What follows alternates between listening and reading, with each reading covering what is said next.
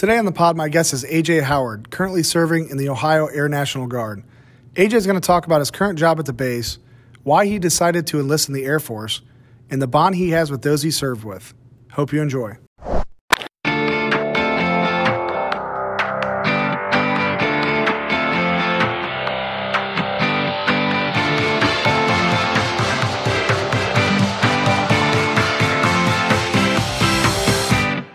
Welcome to the Bases Loaded podcast. I'm your host, Gabe Kennedy, and today my guest is AJ Howard. AJ, how's it going, buddy? It's going good, buddy. How are you? Fantastic. So, those of you uh, listening, AJ was the uh, he was the brains behind the podcast when we started out.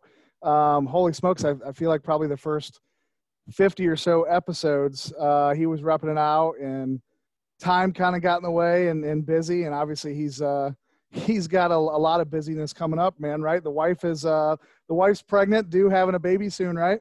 Yep, it's about time. I mean, we were supposed to apparently have a kid when we were 21. You know, about three months after we were sneaking married, but now it's eight years in and finally getting the first one out. Maybe I'd say maybe uh, the whole timing was uh, for you to get more mature. You think so?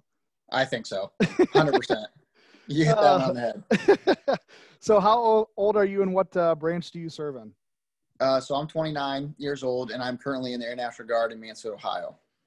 Good deal. So, uh, with the guard, what uh, what's your actual job? What do you have day, uh, daily routines that you do?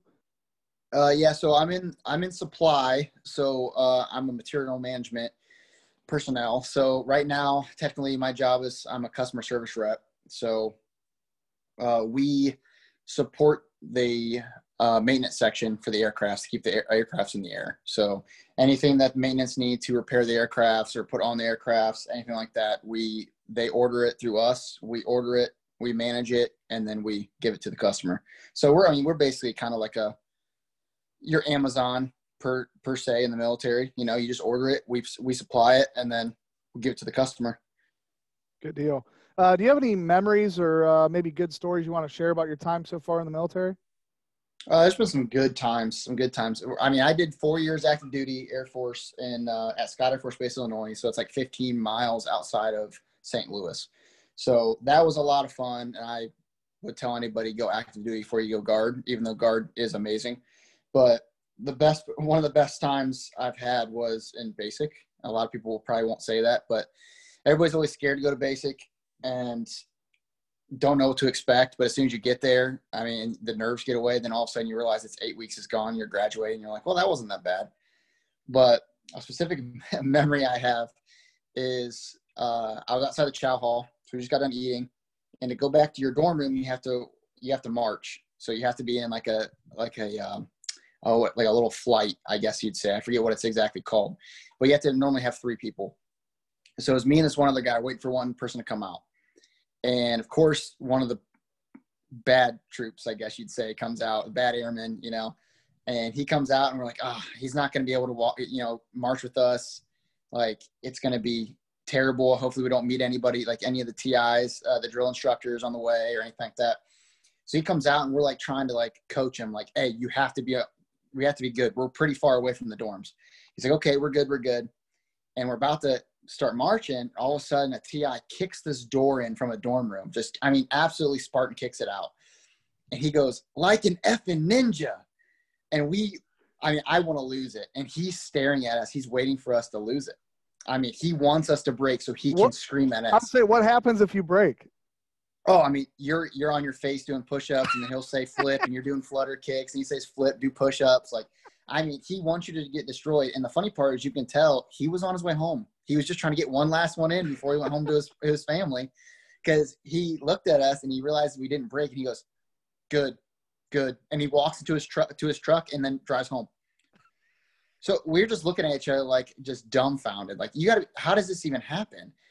And I, we, we end up marching back to the dorm room. Nobody else was around us. We were good. So we didn't get caught by anybody. And we were good. And we got up there and we're like, what if somebody was going into the door and he just drills a, a kid? Like, what kind of repercussions would this guy have? I mean, he would have knocked somebody completely out. It was, it was hilarious. So it was worth the risk for him, right? If he would have oh. gotten one of you to break, it would have been phenomenal. Oh, especially during that time frame, because during that time frame was when all the sexual assaults was happening. So, I mean, they were on their toes. I mean, when we were getting mail, they would we were in the mail room, so we were just in this like like a classroom, and we'd all be sitting there and we'd be getting mail, and everybody's ready for mail. That's the best day, right? So we're just waiting for him to say your name, and you'd say here, and you put your hand up, and they'd just throw it at you, and everybody have to grab it off the floor and like pass it back to you and everything. And uh, anyway, so they would they would curse and even just cursing, just not even something bad, right? They would just curse. And when they would curse, they would be like, I didn't say anything, right? And they'd be like, Yes, drill sergeant. Yes, sir. Yes, sir. So we would have to say, like, Yeah, we, we didn't hear anything because all the stuff going on. But yeah, it was, it was a good time. I mean, going through the obstacle course, uh, I was really excited for the obstacle course. I was really nervous. I was like, well, what do I have to climb up and down? I'm not good with heights. So I'm like, I don't think ours is a big deal, like compared to the Marines and Army, like that, you know, they get drilled hard. And we're just like, yeah, we have to go through it and we're getting yelled at, but it's not a big deal. And it's middle of summer. It's July in middle of uh, San Antonio, Texas. You know, it's hitting 100 every day and you're in full uh, ABUs, full uniform. But we get there and they go, well, some of the stuff is is not you, you can, we can't use it today. And we're like, why not? And they're like, it flooded. So we're like, okay, so some of the water obstacles are, you know, you can't get into. I'm like, yeah, you don't want to get in there. There's water moccasins in there. I'm like, I'm not good with snakes either. I started flipping out. I was like, I'm not getting any water. And then I realized I have no choice. So there's one where there's a water pit and there's one rope and they just, there's a TI on the one side and he holds the rope and you're on the other side and he doesn't throw it to you. He just lets go. So obviously, with the momentum, you let it swing a couple times, it's going to sit still, and now it's in the middle of the water. So some kids who are scared of water, it's three feet of water. They think they're going to drown, and it was one of the best times ever because you'd see the kids let it get, and he's like, "What are you going to do now?" And they would just jump in, and then they start flailing, and they'd be so scared. And I was like up, and I'm like, I don't want to get wet because you have to wear your wet uniform all the way on the bus, all the way back. So I was like, I don't want to be that guy. And you know, so you get the little uh, competitive spirit and they threw it. I grabbed it and I swung, I let go and I, I made it by like a foot and I was like, and it was, it's a good time. It's a really good time, but yeah, it goes by quick. I mean, it, I don't, I mean, it's been, I'm going on my, I think I'm seven and a half years now. Jeez. I've been in. Yeah. So, I mean, I, I joined in 2012. So, but, so with basic, uh, maybe, maybe either for you or maybe uh, any other stories you heard, uh, was there any moments where it's like you're not going to be able to make it, that like you can't get through it with basic? Training? No, uh, not for me. I mean, and the thing is, I didn't. I mean, I was way lighter back then, but like you know, it's just it's a mindset. I mean, I knew for a fact I. I mean, I wanted to be a Marine off the off the bat, and I didn't. I didn't choose that life. So I chose the Air Force. I because I realized I wanted to do something after the military. I didn't want it to be a career at the time. So I chose the Air Force, and I was like, I know it's going to be tough. And then leaving my family and being, I mean, this was the first time I was going to be away from my family. That was the biggest, it was all mental. Because I, I knew that they were going to drill me to be in better shape to whatever they put me through, I was going to be able to get through it. And that and that's basically what it was. I mean, getting up and running, you know, three plus miles a day. You're walking ten plus miles a day in your boots and everything. Just just walking the base, you know. You have to go get your haircut, you got to get immunizations, you got to get, you know, you got to go get your uniform to begin with, and all that. You're just walking and you're drilling and they're teaching it, and you're just kind of like getting all of the civilian stuff out of your head so they can teach you how to take a order. So, I mean, all in all, it was a great experience. It makes you grow up quick, and that's why I did it. I, I mean, I was working at Wendy's for seven years. I mean, with my family, I didn't know what I wanted to do, and I just, I just uh, asked Christy to marry me and I was like, well, I can't do this the rest of my life. So I was like, well, how am I going to kickstart it? I had no idea. I was terrified. I didn't know what to do. And I was like, well, I'll go talk to the recruiter. And I talked to the recruiter and they battled over me with the Marines and the Army in the Air Force because they're right across the hall. And obviously the Marines want you bet more. And I was like, yeah, that looks fun. But I was like, I don't, I don't think I want to make a career out of this. So then I went and ended up joining the, joining the Air Force. But, but yeah, it's, it's probably the best thing I've ever done uh, by far. I mean, it's now my career. So, so why did you end up, uh, you know, joining, or why did you choose to join? Was there any certain turning point in your life, or maybe a specific event that made you want to join? So, so it was definitely the Kickstarter was the reason why in the end when because I, I, joined when I was 20, but there's a specific a specific um, event, and obviously for my generation it was 9/11. So I was in fifth grade. Uh, I was at Russell School. I was in Miss Grove's class. I know exact. I mean, I just remember getting pulled into the classroom, sat down. They turned the TV on. I remember seeing the buildings. The uh, one of the towers was on fire and it was smoking, and we didn't know what was going on. So uh, we kind of just were told to sit there, and then they evacuated us. Based, I guess, evacuated. They sent us home. So I lived. I just lived a couple blocks away. So I walked down the boulevard in Shelby and walked to Wilson and got home, and my parents were home, and that was weird. I was like, "Why are my parents not at the store?" And we had the TV on, and I just remember seeing the second plane hit, and then I watched them fall, and I didn't understand, but I knew that it wasn't good. And I, my biggest turning point to join, I guess you could say, or have that fire of like, oh, the military is something different, which it never was, because I don't remember any of my family members before before that, like grandparents or anything like that. I don't, I don't remember. I was never told any war stories or anything like that but I remember specifically going to my first Indians game after that.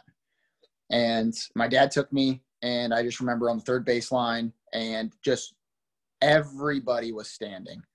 National anthem was played, and everybody stood. At no matter what your political views are now, and everything that's going on, like it was different. Like everybody stood, nobody was talking. If some kid was talking during, I mean, they got hit, and they were told to shush, and they were just at attention, just hands over their heart, singing or just listening.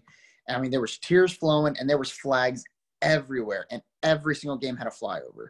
You had a fly. It wasn't opening day. It didn't matter. It wasn't just because the World Series. Every single game had a flyover. It was.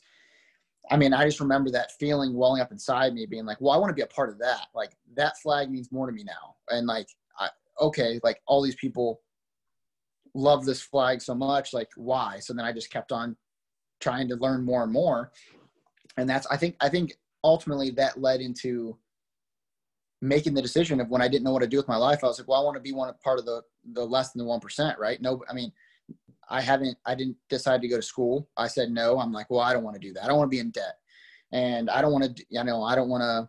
Well, I, I'm not good enough to play sports, right? I'm not good enough. So I just kept putting myself down. But I'm like, well, wait, I can put my hand up and be one of those people that didn't do something, right? That I, you know, I'm one of them now. So I just want to be accepted, and so I did. And yeah, my whole my whole life, I mean, I loved obviously video games and being the Call of Duty guy, right? You know, you see all, you know, like I want to be, I want to be BA, right? I want to be the guy. I, I knew for a fact I didn't have the size for that stuff. I had the determination, but I didn't choose that. I, I if I would have chose that, it would have been when I was 18. I, I ended up being 2021 when I joined, and I my life was different. So it just, I just remember 9-11 though i mean i was one of those people and i know some other people took that way more to heart and end up being special forces whatnot which i had that in my head too but something kind of stopped me on that as well so. So you you mentioned not having the size but uh i've you know rumor has it that you are pretty uh pretty studly playing paintball. Is that is that a fact or did i hear wrong? You know what's really funny about that is you hear that, and I've only played paintball one time. I went paintballing one time for Grayson Murray's bachelor party. But that makes you even more of a stud because it'd be different if you're like, yeah, I used to, you know, do this in the summers with kids or something. You went one time, to be honest, everybody up every single time I say that's my first time, but I've never gone paintballing, whatever, everybody looks at me like I'm dumb because I'm like, they know I like guns. They know I can shoot. Like I'm, I'm actually a really good shot. But they're like, you've never done this. This is like right up your alley. You're like, like no, this is paint. yeah, I'm like, I don't. I just, I was like, this always seemed like an expensive sport, and they're like, you play golf. I'm like, you got me. Yeah, you're right. you're right. It's expensive, no matter what you play. But yeah, I, I think back in the day, I just never knew where to go and I never asked for that stuff. I would never was like, yeah, I want a paintball gun, and then get into it.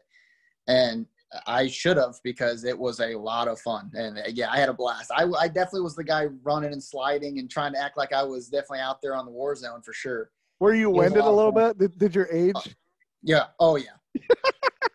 oh yeah. I could feel the age and how I, I haven't been lifting or running and my cardio was bad and I'm out there sweating. I mean, it's in the middle of summer and yeah, it was, it was rough, but man, I it was so much fun. That's awesome. Uh, what are some pros and cons of being in the guard? Um, the pros, I would say, the fact that you get to be home. Um, I took that for granted. I mean, I, I think I think everybody does that when they're when they're young, right? Oh, I can't wait to get out of Shelby. I can't wait to get out of this state. This state is terrible, right? Uh, I never really was that person, but once I actually got out of the state, I loved it, but I couldn't tell you how much stuff I missed. And the fact that you don't just get to come home whenever you want. I mean, so I was definitely one of those people because when you're in, you're in active duty, no matter what branch, I'll tell you, ask anybody, uh, they think the guard does nothing. I mean, that's I mean might be one of the stigmas, right? But they think the guard does nothing at all. Um, on deployments, I've heard that too. I mean, active duty is like what you don't even know to, how to do your job, and actually by the end they say that the guard actually knows how to do the job better than active duty because in active duty, and this is one of the pros of of the guard, but the con of active duty is they just care they they care about their rank they care about their career and they have to do so much stuff like volunteering all that. You do that stuff in the guard but you have a job. You're you feel like a civilian. You feel like a regular person going to your job saying hi to your boss and you get to, you get to call them by their first name. Uh, you know what i mean? You don't have to be you know when your commander comes in to talk to you and ask you how your weekend was you don't have to stand up at attention every single time. You show them the respect but you don't you know and you don't you know hey bob you don't you don't i mean if they tell you to call you that, then cool. But you know, they they don't they don't sit there and yell at you and give you paperwork and go crazy because you decided not to give them the custom and courtesy. They know you're a person. So, and they know life happens. So it just gives you more freedom. It really does give you more freedom because you don't have all that customs and courtesy you have to worry about. I mean, I told you a story. We did our pre-pod about uh, something you didn't know was the commander on activity basis normally has a car and that car has the rank on the front license plate. And you might be walking down the street, you just got some pizza, right? Or you know, you can't eat and walk. You know, you're not allowed to do that. So you have it in the bag or in the box, and you're walking. You have it in your left hand. Got to have it in your left hand because what you do with your right hand, you got to salute. So when that you have to watch your surroundings at all times, which is why the active duty is so crappy at times because you're just walking, you're just trying to get back to your dorm room, go back to your work, and all of a sudden there's a car you don't if you don't look and see that that car has that rank and you don't salute it you're probably getting a phone call and you're probably gonna get your butt reamed and so but active duty definitely teaches you the right thing but uh going back to the guard though it just there's so many opportunities because you still go to you can still go to school a lot of people join the uh for the benefits for active duty and whatnot which i still get to carry those benefits over which is why for earlier i said i think you should go active duty but don't let them talk into you for six years if you don't want to do it. Do four, see what you want to do, see if you like it, stay in, get out. That's what I did. I ended up getting out and coming in the guard, and I still have those benefits. And they give you opportunities for better jobs, different types of jobs, cross training. Uh, travel is huge. First year, first year I came in, they ended up having a trip for Hawaii, and I went to Hawaii. Never would have. I mean, that's a huge vacation for somebody like me. I mean, so I got to go there for two weeks, get paid uh, if I if my dad actually didn't get sick, I would have went to uh, uh, Italy the next year. I mean, those are two dream ones right off the rip, and the guard gave me that opportunity. So, and now the guard gives me an opportunity where I'm an active duty guardsman, and I get good benefits for me and my wife and the soon-to-be baby, and I'm going to make a career out of it. So, hopefully, in the next, I think it's 15 and a half years is when I retire. I mean, that's pretty good for somebody who came in when they were 20. That is that is pretty good. What uh well you mentioned about the cons uh turn it you have to turn it on and off. Is that uh were you referencing to, you know, kind of drill weekend a little bit there? Oh yeah. Good good good bring up there, Gabe.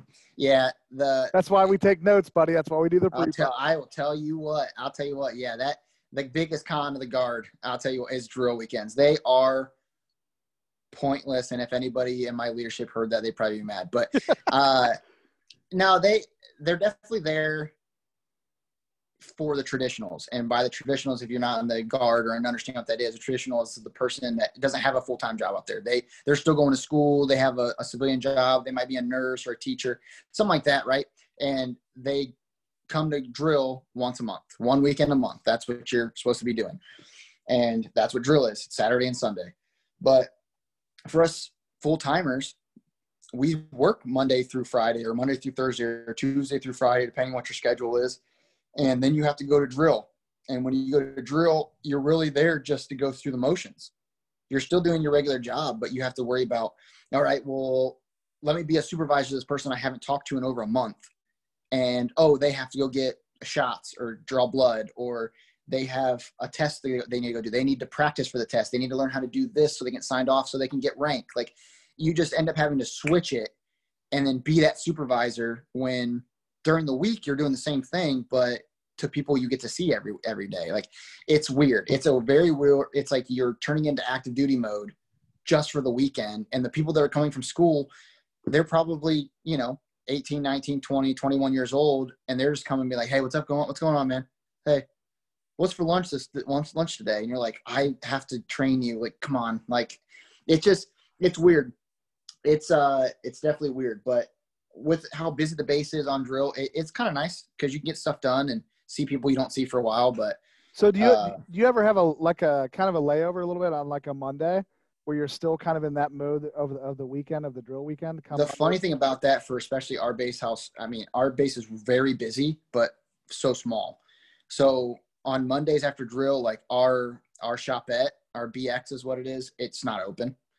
So like you know after Monday, you're like somebody says like I gotta go to Red Bull, right? And, you know you're tired. You're not used to that. You're not having Saturday, Sunday, and watching football and stuff. And so you go to you go to work on Monday. A lot of people work Tuesday through Friday for that specific reason. They have Monday after drill off. So there's gotcha. nobody on the base. I'm not that person. I like Monday through Thursday, so I have Fridays off. Attaboy. And so uh, you get there and you're like, oh, I need to go eat a Red Bull from the shopette, and you, you start walking. And you're like, they're not open. Like well, let me ask my boss if I can go to the gas station down the street and go get a Red Bull or something, you know. But yeah, it's it. You're right. It's the the turn on and off is definitely weird. Drill drill is the worst thing about the guard, hands down. What uh, how has being in the military helped you in your civilian life? So, I think I have to go back to just growing up. I mean, I didn't. I honestly, I could. I watched my sister um, go to school in Akron for four years and be in debt. And like, I mean, it's not ungodly, but we, everybody, you know, went to school, you went to school, you understand it's just college debt. But like hearing my dad say something about it, it always rang in my ears of like, well, I'm not doing that. I'm not, I'm not going to school unless it's paid for, but that wasn't ever a reason I got in the military. So just having to flip it from I'm flipping burgers at Wendy's to I'm getting yelled at and running miles and meeting people from across the country who are now getting yelled at and having to go through these things and learning all of these crazy things about the military branch that I never knew anything about.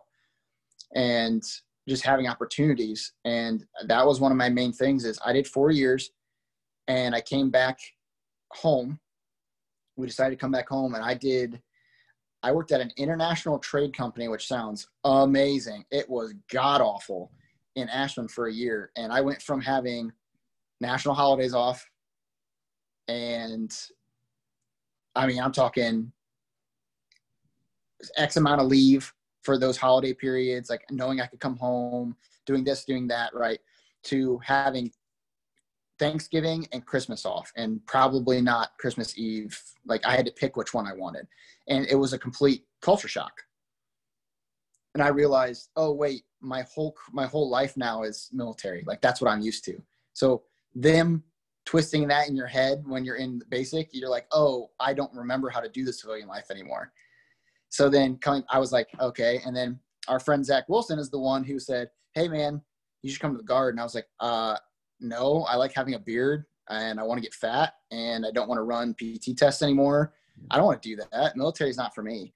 And then realizing about a month later, I was like, oh, he's probably right. So I went and looked at the base and they walked me around. and They said, what'd you used to do? And I was like, well, I was an equipment manager and which is a special, like, uh, special job in the supply world. It's just special equipment. It's high dollar items. And I did that at Scott and they were like, oh, well, our equipment person's changing the jobs. That job's going to open up soon. It's a pretty good paying job. Okay. Well, yeah, you should probably join. So I joined and eight months later, finally get the interview for the job. and get it. And now I'm here today. So I, to be honest, it just teaches you not to just like judge a book by its cover. If you, you know, you always hear that, but like you look at people and just realize how I did in active duty and you look at the guardsmen, you're like, these guys don't know what they're doing at all. And I worked with them every day. Some of my best friends were guardsmen back then. And I was still like, ha, you got to go to drill. Ha, like, you know, you don't even know what's going on. And they were longer than me and they knew more than I did. And then now I'm in the guard. I'm like, oh, this is a real job. Like, you guys do stuff every single day. Oh, your planes still fly. You have your own mission. I was completely naive. uh, you mentioned a little bit in the pre-pod about um, how some of the stuff you know, kind of carries over, I, I, guess, with going, you know, piggybacking on the civilian question there, um, where, you know, you mentioned how even when you pose for like a photo, um, you, you still kind of, you can't take the military out of yourself, right? When you're posing for a picture. That's so funny because I'm not actually bad at it. I broke it. I finally, I've, I've broken it, but I have a certain friend who uh, works with me at the base. And if he hears this, I bet you he knows who he is and uh, he didn't break it. Every picture he is in with his wife, uh, like with their baby or their dogs or anything, his feet are together. So he's at he's at attention and his feet are together. And I ask him all the time. I go, "You look ridiculous, like, bro. You're you're at you're at a um, you're at a hockey game. You don't you don't gotta be at attention. No one's no one's worried about you." And then the other thing is people's hands. They'll they'll do the at attention instead of like just having their hand out or hand at their side. It'll be cupped and have their their thumb down yeah. and their pointing finger down, and it'll be point down like that, and they'll have it their side. They're at attention. They just that when they told you when you're graduating, when your family's there for the first time, if you're taking pictures, you got to be at attention. And they like they're walking around. You have so many drill instructors and rank walking around trying to find people just to yell at them in front of their parents. Like it's crazy. so you're, t- I mean, you're terrified. I didn't even want to go. They, my parents ended up getting a, uh, a house down there and I got to go off base and I was at the house and I would take my uniform off and just lay on the couch. That's all I wanted to do was just be out of uniform, nobody watching me and just eating food and just doing what I wanted to do. And then as soon as you get back on base, you're like, like who am I going to see? And, but your family wants to see the base. So they're like, let's go around the base. I'm like, I don't, I don't want to do that. you're like, no, nah, I think we're running out of time. I think you guys got to Yeah. yeah. Oh, it's so bad, but oh man. Yeah. It's, it is funny watching people that, that haven't broke it. It's just ingrained in them. That's awesome.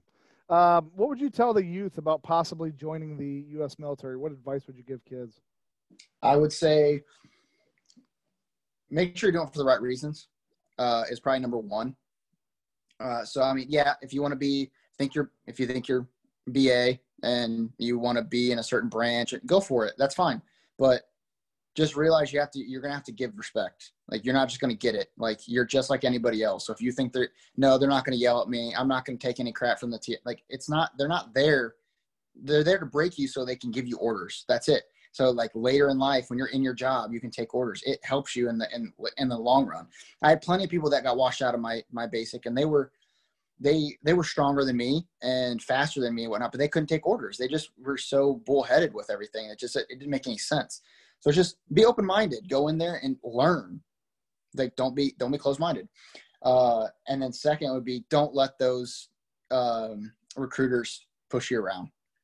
Don't let them push you around. They're trying to get numbers. That great career field. I know a lot of recruiters on the base, and they're great people. And I, I'm not saying anything bad about the career field at all. It's just the fact that you have some that they don't care about your career because they're probably not going to see you again. So like, if you're going in and they're saying this happened to me they i was at meps which you have to go through all your your tests and see if you're physically ready to go for your job and whatnot you have to you know do your asvab score and your test to see if you can get in and uh, i'm going to sign my contract before i uh, swear in and physically like uh, officially join and he goes six years right and i go i want to do four and he goes, No, you're going to do six. And I go, I'm going to do four. And he goes, oh, That doesn't make any sense.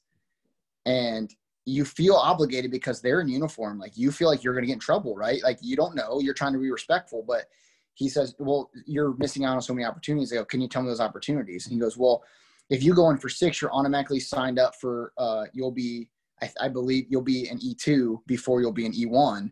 So you'll be a higher rank than everybody else, which means when you get to E3 and you can go to, or when you get to E4 and you can go for staff sergeant and you can test, you'll be in the testing pool a year or two before the people with four years. So that means you have an opportunity to make money before everybody else. Don't you want money? Or what's wrong with you? And I said, well, I don't know if I want to do this the rest of my life, so I'm going to do four. Best best thing that's ever happened to me was that that decision right there literally put me on a different life path. And the reason why I say that is because one, he lied because I was in the same testing pool as everybody that I came in with. Two, if I would have stayed in for six years, I would still been at Scott and I would have not got the equipment job here at the base. And which means I wouldn't have the job I have today, which means if we just going to go all the way down to the nitty gritty, I wouldn't have the benefits for my child that's coming up. I wouldn't have the opportunity for deployments and TDYs, and I wouldn't be back home, which in turn wouldn't I wouldn't have been home to take care of my dad when he was sick. That's the biggest thing out of all. And that one decision is what happened. That one decision is what did it. So don't let them push you around. And at whatever job you want, go for it until they tell you you you were medically discharged from it. Like, which we can go into that story too if you like. Of yeah, that happened to me. So, but yeah, I mean, go for what you want. It's just like if you're out in the civilian world and you you you want to go to school to be a teacher, go be a teacher. So if you want to be a boom operator, you want to be uh, special forces, you want to be a, um, a cop. So uh, do what you want to do. Like just go for it. Yes, sometimes they tell you you're color deficient and you can't hold a gun, even though you can shoot straight and better than a lot of people. So so, uh, well, that brings me uh, to my next question. Uh, what, uh, when were you humbled so much to let your, yourself know that uh, your the colors you thought you saw all your life or seen all your life um, weren't actually correct? Well, uh, it took 20 years for me to figure out that you see different colors than I do, and that was a real fun eye opener. So I went in, I went into the recruiting office, went through all my ASVAB stuff, all that kind of stuff. And they were like, "Hey, what job do you want to do?" And I was like, "I kind of want to be, I want to be a pilot." Well, you'd have to be an officer to be a pilot. I'm like, oh, "Okay, so I don't have the school credits for that already, and you know, I don't really know when to go when to go to officer school. That's more years." Okay, like, well, you could be like a co-pilot for a predator drone, like for a drone pilot. So you're no, you're on the sticks. I'm like, "Oh, I like video games. That sounds awesome." So I'm like, oh, I want to do that. And they're like, well, what else? And I go, oh, Intel sounds cool. I want to know things that other people don't. And that'll and I'll have to brief higher commanders and stuff like that and higher ups, and that'll get me out of my shell of public speaking. Cool. That that'd be a good idea for the future. I can make money outside in the civilian world like that. And then I was like, well, I want to be a state highway patrolman. I'll be a cop too, which if I'll give you a tip, don't go in to be a cop, everybody. But uh, I want that, right? I want to be a cop. So she says, cool. She signs me up for it and she puts it on my list. I go to MEPS, which is down in Columbus, the one I went to, and you go and you take your hearing test, passed flying colors. Take your uh, depth perception test, passed flying colors, which that one's tricky for people, 100%. Then we get to the color blind test. From this point, I've I see all colors, you see colors, everything's good take the test. It's the circle with all these other small colored circles, and in that you're going to see a number. First one pops up, boom, seven, got it. Second one pops up, 12, got it. Third one pops up, a little bit tougher to see. I'm like, oh, that one's just, it's tricky. Okay, like 15, got it. Fourth one comes up, zero, have zero idea what it is. To this day, do not remember what it was. Sixth one comes up, I so I guess six one comes up, no idea. Seven, eight, nine, ten, all the way up to like twelve, have zero idea what they are. I'm guessing at this point, and I'm terrified. I'm like, I'm not going to get into the Air Force. I, I, didn't understand. I didn't understand why I didn't see it, but I just guessed. We get done, and the lady's scoring my test, and she says, "You got three out of 12. I'm like, "Huh?" She's like, "Yeah, you failed." And I'm like, "I failed. What does that mean?" She goes, "Uh, your some of your jobs are probably going to be canceled off your list." I go, what do you mean? I can see color though. And she goes, yeah, you're color deficient. I go, what does that mean? She goes, you see different shades of colors. So if you see a dark red, I might see red. Or if, or if you see a dark red, I might see like a more of a, like a dark purple. All right. And that really screwed with me. And so I go, the next thing is the physical. So they make you get down in your your underwear, whatnot, do the duck walk. So you have to get on your, you have to get real low and do the duck walk, see if your knees are messed up and whatnot. And it hurts so bad. And but did the duck walk, and then right after that, you're just standing there with a bunch of dudes, great time, you know. And uh, the door opens, and they call your name. You go into the doctor's office, and they give you a physical, and then they open up your book, and your medical records have that test in it for the colorblind. He goes, "Wow, your eyes are you guys are more than perfect. That's crazy. You have professional baseball player eyes, which you know me. That I'm talking. I'm on an all time high. You've been waiting for that I'm your like, whole life. Whole life. I'm telling you what. Everybody said, and I'll I'll go to the grave saying I had one of the best gloves in Shelby. I couldn't hit a baseball to save my life. After sophomore year, I couldn't touch a baseball if you threw it at me. And I was like, oh, that that's exactly what I wanted to hear because I couldn't hit a ball, but I could see it. Heck yeah. And he flips the page and laughs out loud and goes, huh. I go, what? He goes, that stinks. I go, what? He goes, you're colorblind. And I was like, that's what she said, but I don't believe you. And he goes, yeah, that just canceled half your jobs off. Like you can't, you can't do anything with a gun.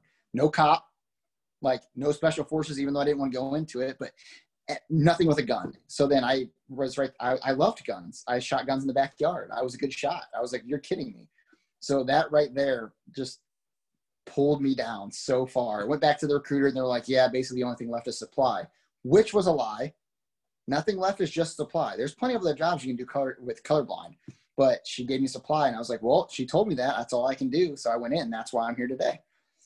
Wow. But I went to basic with such a chip on my shoulder and I said, when I go shoot, I'm going to shoot marksman. I missed two shots.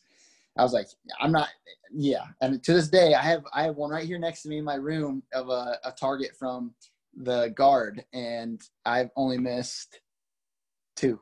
So I I just come on. I mean, you can't own a gun. Well, if that guy has camo in that bush, you're not going to see him because he's all green. Like you can't see him; he's all green. Oh man. Uh, so you alluded to this already, but which branch would you have went into, um, if not the Air Force? I would have been. I would have been a Marine. Uh, hands down, I was always that guy that just like the actual Marines. And trust me, I'm not ever going to say that we are the top branch by any means or like that. A Marine's a Marine. I wanted that title so bad, but I realized in my life where I was at, and I was just got engaged and whatnot. I'm like, that's not.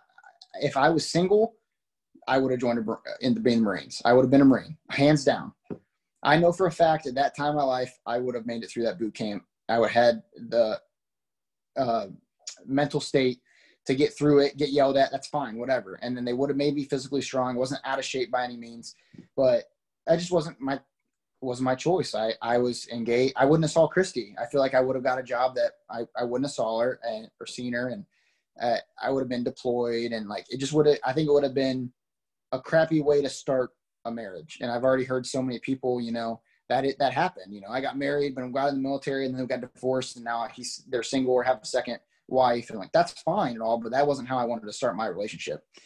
So I decided to go in the Air Force, but Marines was definitely 100. percent It was in my mind. I was one of those kids. I was one of those. I wasn't. I wasn't the kid that was like, oh, I can do anything. Like, no, but I I wanted the challenge. I 100% wanted that challenge to be a Marine. So talk to me a little bit, and, and this is pretty uh, pretty much seems to be consistent, but uh, talk to me a little bit about the rivalry between the branches. Every everybody from every branch has something to say about the other branches. So like we're given everything, right? We're Air Force. We're supposed to be the smart ones, I guess, but they say we're the um what's the word I want to look for here is the the entitled ones. So I'm never going to say that's not true. Like if you're an employed, if you're in a deployed location, the army's probably, which I know for a fact that my brother-in-law was just in a place where it was basically pop up like cubicle apartments and whatnot, right? We would probably have actual apartments and big old tents and air conditioning. It's just the way it is. Room we, service. Yeah, our money is spent a way different, different, different way, right? But yeah, there's definitely a competition between branches, but you you normally get that at the beginning of your terms. So like, excuse me. So when you go through basic, right? They're they're ingraining you like the traditions, and you know you're a Marine, you're a soldier, you're an airman. Like this is the best branch. You're you know America, and yeah, that's true. So when you get out, you're like, you know, Marines are dumb. They eat crayons. Like you know, like you hear that, and you're like, ah, yeah, I follow that that motto. I'm like, no, like I, I have a guy that was in the Marines who was a higher rank than me by two ranks and now is the same rank as me in the Air Force because he joined the Guard. And he's one of the nicest people I ever met. And yeah, I joke with him. I'm like, come on, man, what are you eating today? You Crayola? And like, I'll joke with him, but he just comes right back with an Air Force jab. I even have a, a shirt that my brother in law, who's in the Army, got me, and it says Chair Force on it. and I wear it all over the place. I wear it to go lift on base. I think it's hilarious because that's what we do. I mean, that my specific job is that too. I'm in a chair. I'm I'm on a computer. That's my job. I know that. I'm not going to ever say like, "Oh, come on, you just don't." We're smart. You only have your parts because of us, which I mean is true for my job. But like, we're not the smartest ones. Like, we're just we're the Air Force. That's what we do. I don't know. awesome. Uh, do you remain close with uh, people you serve with? Yes. So you definitely you make those brotherhoods, those you know, those brothers and sisters, and people like that. I, I, mean, I still have people on Facebook from that I went to basic with, then the people that I went to tech school with, um, and then your first duty station. And and if you stay in and you travel to other duty stations, which you probably would, um, not if you go to Scott, you have to get deployed or go to Korea to get out of there. It's a hole. But I still I actually have a friend coming to visit in two weeks that we've stayed friends this whole time, and uh, he was one of my first friends at Scott. And uh, it's basically the people you work with, the same uh, age as you and whatnot. I was always the guy that kind of branched out to older people. Um, I got into softball there. That was the first time I ever played softball. Was uh, Air Force uh, military softball is huge. So I still have people that I have a guy that he's he's from Detroit and he was at Scott and I played softball with him. He went into Europe. I think he's he's in Germany now, and then he'll eventually he actually got orders to come to Wright Pat, so he'll be only two hours away from me. So that's gonna be really cool. And then I have another one down in San Antonio now. He's retired, and I got to watch his retirement over Facebook Live, and uh, it's it's pretty cool, man. I got people from all over the country that if I really wanted to, I could reach out to him and be like, "Hey, man, I'm coming to California or something like that. Like, is there anything cool to do?" And they'd probably be like, "Yeah, just come stop by. We'll take you out to dinner. And like, you just make these certain friends that you're always to have a bond, even though if you don't talk to them for years at a time. You can just reach out to them. I mean, I got a bunch of people that were in Illinois, they were Buckeye fans. So like, that was just one thing that we could, you know, bond over and always see them say go Bucks and you just comment on their stuff on Facebook and reach out to them. So yeah, definitely, definitely have those friends for life when it comes to military family. So, what about myths? Um, are there any myths about being in the Air Force? Anything that uh, before you joined that you were anticipating or uh, maybe intimidated by, or anything you can think of as far as myths go? The myth that's still out there right now is if somebody, especially of the older generations, if they ask you what you do and you say, "Well, I'm in the Air Force," you're like, "Oh, you fly planes." You're a pilot, and I, you just look at me, no. I'm like, well, what do you do then? What isn't that the Air Force's job? I'm like, yeah, I mean, kinda, but like there, there's other people that have to support the planes. There's people that have to fix the planes. Like we all have different jobs. I mean, there's a pest control job in the Air Force. Like I knew a guy that was a pest control. Like it, you have all civilian jobs in the military. They're just obviously trained and done differently because there's so many different rules. But that is one of the biggest myths is oh, look at that guy. He's in the Air Force. He must be a pilot. That's awesome. Like, no, like not all of us get to sit in the cockpit and whatnot. Like, which is another job I could never do anyways, even if I was an officer because I'm colorblind. So, but the other one now, since we switched uniforms, is uh, we have the Army uniform. So uh, we have OCPs, and I mean they fit like pajamas. Love them. And uh, anytime you see somebody, they don't read Air Force; they just see Army because it's the same Army uniform. They're like, ah, Army, right? And like it says Air Force on it, and they're like, oh, oh, when did you guys go to those? like, like a year ago. They're like, oh, I still thought you were in like ABUs and those old ones that are weird and they don't like disguise you from anything because weren't we over in the desert? Why were they gray? Like, we don't know. We don't make these decisions. yeah, it's it's oh, crazy, but yeah, it's. I, will be honest. I mean, before I even joined in, when I was way younger, yeah, I mean, air. I wanted to. I wanted to fly planes for sure. Like Air Force, fly planes. That's what I wanted to do. But at the same time, like you also go into the Marines thinking that you're going to be infantry and just be on the front lines. Like, I mean, everybody thinks that too. I mean, there's so many different jobs. I mean, you just go in and see what you can do, and then you sign up for it and do it. Awesome. Well, AJ, thanks a lot, man, for your service, and uh, thank you for everything you've done for the podcast and, and doing this episode. Thanks a lot, man. Of course. Thanks for having me, bud. Thanks a lot for listening to another episode of the Bases Loaded podcast. And be sure to follow us on Instagram and Twitter at Bases Podcast.